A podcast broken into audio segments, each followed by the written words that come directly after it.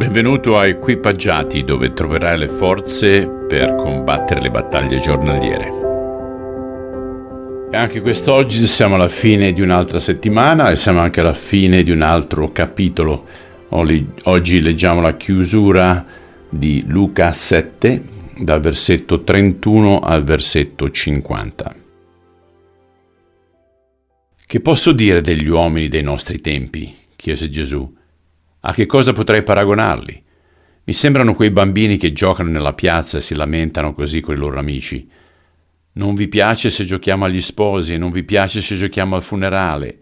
Lo stesso fate anche voi, perché prima è venuto Giovanni Battista, che spesso digiuna e non beve vino, e voi dite, deve essere matto. Poi sono venuto io, che mangio e bevo, e voi dite, ma che mangione è quel Gesù.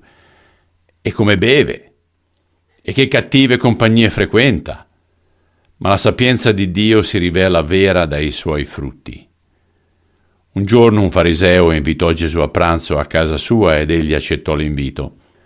Mentre si sedevano per mangiare, una donna, una prostituta di quel villaggio, seppe che Gesù stava là e venne portando un vasetto di alabastro pieno di costoso profumo. Entrò, si inginocchiò dietro di lui ai suoi piedi e piangendo Glieli bagnava di lacrime e poi li asciugava con i suoi capelli, baciandoli e ribaciandoli, mentre li cospargeva di profumo. Quando il fariseo che lo aveva invitato vide ciò che stava accadendo e riconobbe la donna, pensò, questa è la prova che Gesù non è un profeta, perché se fosse veramente mandato da Dio, saprebbe di che risma è questa donna. Gesù allora si voltò verso di lui e gli disse, Simone, devo dirti una cosa. Bene, maestro, rispose Simone, dimmi. Allora Gesù gli raccontò questa storia. Un tale prestò dei soldi a due persone, 500 denari a uno e 50 ad un altro. Ma nessuno dei due poté restituire i soldi, così egli passò sopra la cosa e lasciò che si tenessero il denaro. Secondo te, chi dei due gli sarà stato più riconoscente dopo quest'atto generoso? Senz'altro quello che gli doveva di più, rispose Simone. Giusto, fu d'accordo Gesù. Poi, voltatosi verso la donna, disse a Simone, Guarda, vedi questa donna inginocchiata?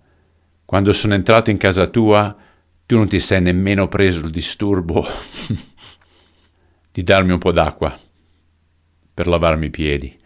Invece lei me li ha lavati con le sue lacrime e me li ha asciugati con i suoi capelli.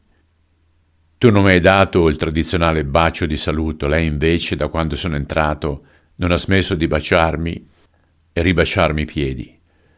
Tu hai trascurato la rituale cortesia di ungermi il capo con l'olio d'oliva, mentre lei mi ha cosparso i piedi di profumo prezioso.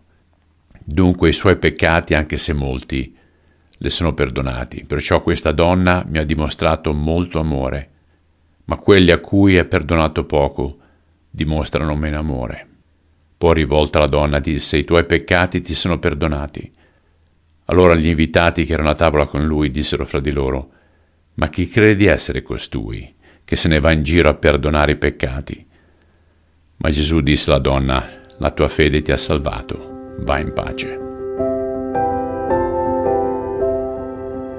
Signore, la mia speranza è che ognuno di noi non sia come questo Simone, orgoglioso, pieno di se stesso, la persona che dice ma io non sono come Tizio o Caio che ognuno di noi sia come questa prostituta, questa donna che si rende conto della gravità dei suoi peccati, ma allo stesso tempo si rende conto che Cristo può sanarla, può liberarla da quella schiavitù, può renderla pura.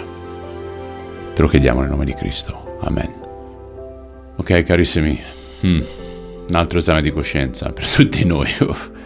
Uh, a volte è difficile leggere. Ah, mi prende. Spero che prenda anche voi. Buon weekend, ci sentiamo lunedì. Ciao.